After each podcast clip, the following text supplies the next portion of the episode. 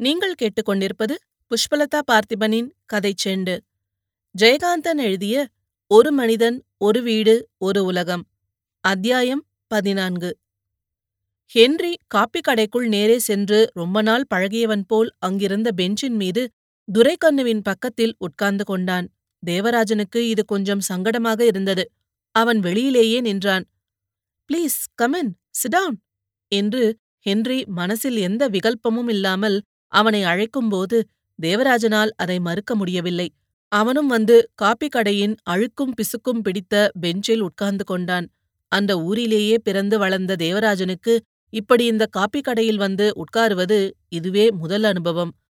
பொதுவாகவே கிருஷ்ணராஜபுரத்தை சேர்ந்தவர்கள் அதுவும் தேவராஜன் இருக்கிற அந்த முக்கிய தெருவை சேர்ந்தவர்கள் இங்கேயெல்லாம் வருவதில்லை.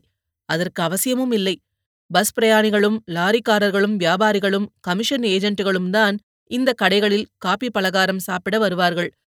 கையில் காசு இருக்கிற போது இதை ஓர் உல்லாசமாக கருதி உள்ளூர் கோவனாண்டிகளும் வந்து இந்த பெஞ்சுகளில் எல்லாருக்கும் சமதையாக உட்கார்ந்து கொள்ள வருவார்கள். ஆனால் இன்னமும் கூட ஹரிஜனங்களுக்கு என்று தனி கிளாஸ்கள் அதோ ஒரு மூலையில் மஞ்சள் பிடித்து ஒதுக்கி வைக்கப்பட்டிருக்கின்றன. ஹென்றி இதை கவனித்தான். இதை அவன் இந்த இரண்டு நாளிலேயே வேறு பல இடங்களிலும் கவனித்திருந்தான். தேவராஜன் அந்த கடையில் வந்து உட்கார்ந்திருப்பது எல்லோருக்கும் உள்ளூர கொஞ்சம் அதிசயம் தந்தது. துரைக்கண்ணுவுக்குத்தான் உள்ளூர எதுவும் தங்காதே. அசலூர் துரைங்க வந்தாதான் உள்ளூர் துரைங்க இங்க வராங்க. என்று தேவராஜனை கிண்டல் செய்தான் துரைக்கண்ணு. அது ஓர் உண்மையாக இருந்ததால் அந்த கிண்டல் தேவராஜனுக்கு தர்ம சங்கடமாக இருந்தது. ஆனால் அவன் சிரித்துக்கொண்டே பதிலுக்கு தமாஷ் பண்ணினான். நீங்க தான் நம்ம ஊருக்கு உள்ளூர் துறையாவும் அசலூர் துறையாவும் இருக்கீங்களே? என்று அவன் சொன்னதும் அதை அவன் சொன்னதால் பெரிய ஹாஸ்யமாக நினைத்து கடையிலிருந்த எல்லாருமே சிரித்தார்கள். கிளாஸ நல்லா வெந்நீர் ஊத்தி கழுவி ரெண்டு காப்பி போடுடா! என்று அங்கிருந்த சிறுவனிடம் அதிகாரமாக சொன்னான் துரைக்கண்ணு. இப்பதான் வீட்லயே காப்பி குடிச்சோம் என்று தேவராஜன் சொல்லவும் ஹென்ரியும் அவனுடன் சேர்ந்து கொண்டான். இப்பதான் ஜஸ்ட் நவ் அப்ப காப்பி வேண்டாம் டீ குடிங்க. டேய் ரெண்டு டீ போடுடா. என்று இவர்கள் பதிலுக்கு காத்திராமல் ஆர்டர் பண்ணினான் துரைக்கண்ணு. துரைக்கண்ணு செய்கிற உபச்சாரத்தில் இருக்கிற மிடுக்கையும் அழகான முரட்டுத்தனத்தையும் அவனது அன்பையும் ஹென்றி புரிந்து கொண்டு சிரித்தான். அந்த காப்பி கடை சுத்தமாக இருந்தது. மேலே கொட்டகை வேய்ந்தும் உட்புறம் சீலிங் போட்டதும் மாதிரி தட்டி கட்டி ஓலைக்கூரை தெரியாமல் அந்த தட்டி நிறைய தினசரி பத்திரிகை தாளும் சினிமா போஸ்டர்களும் ஒட்டப்பட்டிருந்தது. ஒட்டும்போதே அலங்காரம் என்று கருதி முழுப்பக்க சினிமா விளம்பரத்தாள்களே தேர்ந்தெடுத்து ஒட்டப்பட்டிருப்பது தெரிந்தது.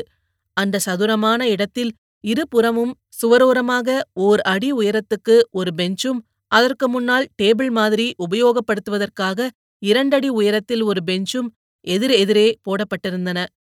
வாசலுக்கு நேரே உள்ளடங்கியிருந்த சுவரோரமாய் ஒரு மேஜையின் மீது ஒரு சிறு கண்ணாடி அலமாரி நிறுத்தப்பட்டிருந்தது. அதனுள் பலகார வகைகள் கொஞ்சமும் மந்தார இலை கட்டும் ஃப்ளவர்வேஸ் மாதிரி பளபளப்பாய் விளக்கி வைக்கப்பட்ட ஒரு பித்தளை கிண்ணத்தில் நூல் கண்டும் கிடந்தன. அந்த பீரோவின் உச்சியில் ஒரு சிறு ரேடியோ பெட்டி இருந்தது. கடைக்குள் நுழைகிறபோது இடதுபுற ஓரமாய் மேஜையும் நாற்காலியும் விட்டு உட்கார்ந்திருந்த கடை முதலாளியின் பக்கத்தில் சுவரோரமாய் சாத்தி வைக்கப்பட்டிருந்த இரண்டு ஊன்று கட்டைகள் இந்த காப்பி கடையின் சொந்தக்காரன் ஒரு நொண்டி மனிதன் என்று சொல்லிற்று. ஹென்றி கடைக்காரனை மிகுந்த அனுதாபத்தோடு பார்த்தான். சிரித்துக்கொண்டே கடைக்காரன் ஹென்ரியை கேட்டான் நமக்கு எந்த ஊருங்க? நேத்து சாயங்காலம் நீங்க லாரியிலேருந்து வர்றப்பவே பார்த்தேன் என்று சொல்லி அதற்கு மேல் என்ன சொல்வதென்று தெரியாமல் இழித்துக் கொண்டே இருந்தான். பெங்களூர்? என்று சுருக்கமாய் பதில் சொன்னான் ஹென்றி. பத்தியா? தேசிகரே உன் கடைய தேடின்னு பெங்களூர்ல இருந்தெல்லாம் கஸ்டமர் வராங்க. பத்தியா? என்று துரைக்கண்ணு சொன்னதும் தேசிகர் மிகவும் அடக்கமாக சொன்னார். என்னங்க பண்றது? எல்லா ஊர்லயும் வசதியான ஹோட்டலுங்க கிடைக்குமா? இந்த ஊருக்கு இதுதான் வசதி. ஏங்க துரப்புல நீங்க இப்போ பெங்களூருக்கெல்லாம் போறதில்லையா? கேட்கவும் ஹென்றி தேசிகர் தன்னைத்தான் கேட்கிறார் போலிருக்கிறது என்று நினைத்து என்ன சொல்வது என்று திகைத்தான். அவன் திகைப்பை புரிந்து கொண்ட துரைக்கண்ணு அவரு என்ன கேக்குறாருங்க? இந்த ஊருக்கு நான் தான் தொர தொரங்கிறது சும்மா ஒரு பேருங்க. என் பேரு தொரக்கண்ணு. ஹென்றிக்கு சட்டென்று என்னென்னவோ புரிந்தது. நேற்று மாலை ஹென்ரியின் மூட்டையை தூக்க வந்த தேவராஜன் வீட்டு வேலையாள் சின்னான் சம்பந்தமில்லாமல் இந்த லாரி டிரைவரை பற்றி அனாவசியமாக பேசியதாக தேவராஜன் நினைத்த அந்த விஷயம். ஹென்றி லாரியிலிருந்து இறங்கி துரைக்கண்ணுவிடம் விடை பெற்றுக் கொள்வதற்காக அவனை தேடி காணாமல் பாண்டுவிடம் டிரைவர் கிட்ட சொல்லிடு என்று கூறிவிட்டு திரும்புகையில் சின்னான் சொன்னானே நம்ம ஊர்தான். இப்ப கொமராவத்துக்கு மாமியார் வீட்டோட போயிட்டான். நலமெல்லாம் இங்கதான் இருக்குது என்று சொன்னதும் இப்போது அவனே தன் பெயரை துரைக்கண்ணு என்று சொல்லிக் கொண்டதும் தேசிகர் இப்போது இவனை துரை என்று அழைத்ததும் என் தம்பி ஒருத்த இருந்தான். இப்பவும் இருப்பான். இருக்கணும். துரக்கண்ணுன்னு பேரு. படிக்கவும் இல்ல.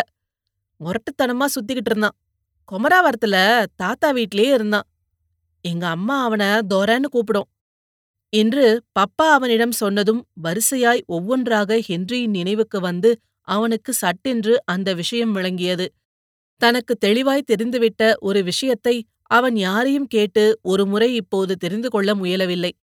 சிறுவன் தேவராஜனுக்கும் ஹென்றிக்கும் மரியாதையுடன் டீ கொண்டு வந்து கொடுத்தான். எதிர்பெஞ்சில் இரண்டு பேர் உட்கார்ந்து தட்டில் வைத்த இலையில் பலகாரம் சாப்பிட்டுக் கொண்டிருந்தார்கள். அதில் ஒருவன் காதில் பளபளக்கும் கடுக்கன் போட்டிருந்தான். அசல் வைரமோ என்னமோ? ஹென்றிக்கு அதை பார்க்க பார்க்க அழகாக இருந்தது. இன்னொருவன் காக்கி சட்டை போட்டு சட்டைப்பையில் நோட்டு புத்தகமும் காகிதமுமாக மார்பு புடைக்கிற மாதிரி நிரப்பிக் கொண்டிருந்தான். அதில் நிக்கல் மூடியிட்ட கிளிப்பு பென்சில் செருகியிருந்தான். அவன் மஃப்டியில் இருந்ததும் கூட அவனை பார்த்த மாத்திரத்தில் அவன் ஒரு போலீஸ்காரன் என்று ஹென்றி புரிந்து கொண்டான். அந்த கடையின் பின்பகுதியில் தேசிகரின் குடும்பம் இருக்கிறது என்பது வெளியிலும் உள்ளுமாக ஓடிக்கொண்டிருந்த சிறுவர்களாலும் இவர்கள் வந்து உட்கார்ந்த கொஞ்ச நேரத்துக்கெல்லாம் இடுப்பில் ஒரு பெரிய தவளை தண்ணீருடன் கட்டியிருக்கிற பச்சை சேலை தண்ணீரில் நனைந்து கருப்பு நிறம் காட்ட வந்திருக்கும் அந்நியர்களின் முன்னால் இந்த கோலத்தில் வர நேர்ந்துவிட்ட சங்கடத்தோடு விலகி நடந்து விரைவாக உள்ளே சென்ற ஒரு நடுத்தர வயது பெண்ணினாலும் ஹென்றிக்கு தெரிந்தது. மணியக்காரரை பார்க்கணும்னு சொன்னியே பாத்தியா தோர? என்று டீ குடித்துக் கொண்டிருந்த ஹென்ரியிடம் விசாரித்தான் துரைக்கண்ணு. இல்லைங்க நாளைக்கு தான் பார்க்க முடியும் போல இருக்கு அவரோட பொண்ணு குழந்தை பெற்றிருக்குதான். அவரு பிஸியா இருக்கார் போல இருக்கு எனக்கு ஒன்றும் அவசரம் இல்ல மிஸ்டர் தேவராஜன் வீட்ல தான் இப்போ தங்கியிருக்கேன். என்று விவரமாக விளக்கினான் ஹென்றி. இவனது விளக்கங்களை ஊராவாக கிரகிக்க முடியாமல் பீடி புகையில் லைக்க ஆரம்பித்த துரைக்கண்ணு தனக்குள்ளே ஆழ்ந்து ஏதோ பாடலை முணுமுணுக்கலானான். லாரி நிறைய லோடு ஏற்றிவிட்டு துரைக்கண்ணுவுக்காக அந்த வியாபாரிகளும் கமிஷன் ஏஜென்ட்டுகளும் காத்திருந்தார்கள். பாண்டு பையன் கடைவாசலின் எதிரே வந்து துரைக்கண்ணுவை அழைத்தான். ஏங்க பொறுப்பலாம் எல்லாம் ரெடி என்றதும் அவன் புத்தியில்லாத்தனத்தை எண்ணி நெற்றியில் அழித்துக்கொண்டு வாடா அறிவு கட்டவனே என்று அழைத்தான் துரைக்கண்ணு. நான் என்னங்க பண்ண? என்று சினுங்கிக் கொண்டே வந்து நின்றான் பாண்டு. என்ன பண்ணியா? என்று நாக்கை துருத்திக் கொண்டு அவனை அடிப்பதற்காக கையோங்கினான் துரைக்கண்ணு. நின்ற இடத்திலேயே கொஞ்சம் இறுகி பல்லை கடித்துக்கொண்டு அடியை வாங்கிக் கொள்ள குனிந்தான் பாண்டு. ஆனால் துரைக்கண்ணு அவனை அடிக்காமல் ஏமாற்றிவிட்டு பல்லை கடித்துக்கொண்டு சொன்னான். எத்தனை தடவை நான் உனக்கு சொல்லியிருக்கேன். நாலு பேரோட பேசின்னு இருக்கும்போது வந்து ஒரு பக்கமா நிக்கணும் வந்து கூப்பிடக்கூடாதுன்னு. நீ என்ன பண்ற தெரியுமா? இதாண்டா சமயம்னு தம் அடிக்கிறதுக்கு எங்கேயாவது ஒதுங்கிடுற. அதுக்கப்புறம் நீ இல்லாத நேரத்துல நான் கூப்பிட்டேனான்னு பயந்துங்கன்னு நீ என்ன வந்து கூப்பிடுற. என்று சொல்லிக் கொண்டிருக்கையில் பாண்டு குறுக்கே புகுந்து கத்தினான். ஐயா சத்தியமா கிடையாதுங்க. நான் இப்ப இங்க தானங்க இருந்தேன். திரௌபதி சாட்சியா சொல்றேன். உட்டேன்னு சொல்லுங்க. துரைக்கண்ணுவும் உடனே உட்டேன் என்றான். தொடர்ந்து பாண்டு சொன்னான். இம்மா நேரம் நான் லாரி மேல ஏறி நின்னுங்கன்னு வாழைத்தாரெல்லாம் வழிதுன்னு கறி போட்டு கட்டிக்கின்னு இருந்தேன். தம் அடிக்க போனேன்னு சொல்றீங்களே. இப்ப போனேனாடா சொல்றேன் இங்க தானே நின்னு டீ குடிச்சுக்கிட்டு இருந்த. துரையும் வாத்தியார் சாரும் தெருவுல போய்கின்னு இருந்தாங்க. அவங்கள நான் தானே கூப்பிட்டேன். பார்த்தல்ல. எதுக்கு கூப்பிட்டேன்? என் கையால ஒரு காப்பியோ டீயோ வாங்கி குடிக்கணும்னு ஒரு பிரியத்துல தானே கூப்பிட்டேன். அவங்கள கடையிலேயே விட்டுட்டு நம்பாட்டுக்கு எழுந்திரிச்சு வர்றது மரியாதையா? ஏண்டா படா அறிவு கட்டவனே எனக்கு வர தெரியும். அவன் சொல்வதிலிருந்த நியாயம் பாண்டவுக்கு புரிந்ததால் தலையை குனிந்து பிடரியை தடவி சிரித்துக்கொண்டே போனான். இவ்வளவு அக்ரிசிவாக இருந்தும் மிக சாத்விகமான பப்பாவைப் போல இவனிடமும் சில பண்புகள் இருப்பதை ஹென்றி புரிந்து கொண்டான். துரைக்கண்ணு எழுந்து வந்து கல்லாவின் அருகே நின்றான். தேசிகர் அகலம் குறைவான ஒரு அடி நீளமுள்ள ஒரு நோட்டு புத்தகத்தை எடுத்து மேசை மீது வைத்தார். கணக்கு எவ்வளோன்னு சொல்லிட்டு நோட்ல எழுதிக்கையேன் ஐயா எந்த காலத்துல நான் எழுதுனேன் இப்ப எழுதுறதுக்கு? என்று கேட்டுவிட்டு ஹென்ரியும் தேவராஜனும் உட்கார்ந்திருந்த பக்கம் திரும்பி சிரித்துக் கொண்டே சொன்னான் துரைக்கண்ணு. நமக்கு எழுத படிக்கலாம் தெரியாதுங்க. ஆனா கையெழுத்து போடுவேன். இங்கிலீஷ்லயே போடுவேன். என்று சொல்லிவிட்டு தேசிகரிடம் இவர்கள் யாரும் கவனிக்காத முறையில் இவர்களுக்கு கொடுத்த டீக்கும் சேர்த்து கணக்கு எழுதி கொண்டாயா என்று கேட்டு தெரிந்து கொண்டான். ஹென்ரியும் தேவராஜனும் டீ குடித்துவிட்டு எழுந்து நின்றனர். துரைக்கண்ணு ஹென்ரியிடம் விடை பெற்றுக் கொள்கிற மாதிரி சொன்னான். அப்போ நான் வரேன் தோற வாரியார் வீட்ல தானே இருக்கிறேன் நமக்கு வீடு அங்கதான் நாலஞ்சு தலைமுறையாவே இந்த ஊர் தான். எனக்கு தான் இந்த ஊரும் அந்த வீடும் ஒத்து வரல. போயிட்டேன். இவன் வீட்டுக்கு எதிர்த்த வீடு எங்க அண்ணார் வீடு தான். நாங்க பிறந்தது வளர்ந்தது எல்லாம் இங்க தான். என்று சொல்கையில் தேவராஜன் விழிப்பதை பார்த்து துரைக்கண்ணு சிரித்துக்கொண்டே சொன்னான். வாத்தியாரே உங்களுக்கு அதெல்லாம் தெரியாது. நீங்க அப்ப பிறந்து கூட இருக்க மாட்டீங்க தோற. இந்த ஊர்ல என்ன ஆகணும்னாலும் என்கிட்ட சொல்லு. என்னால முடிஞ்சதை நான் செய்யறேன் என்று கூறி ஒரு புதிய நட்பு ஏற்படுத்திக் கொண்ட பெருமித உணர்வோடு லாரியை நோக்கி நடந்து போனான் துரைக்கண்ணு. தேவராஜன் ஒன்றும் புரியாமல் ஹென்ரியை பார்த்தான்.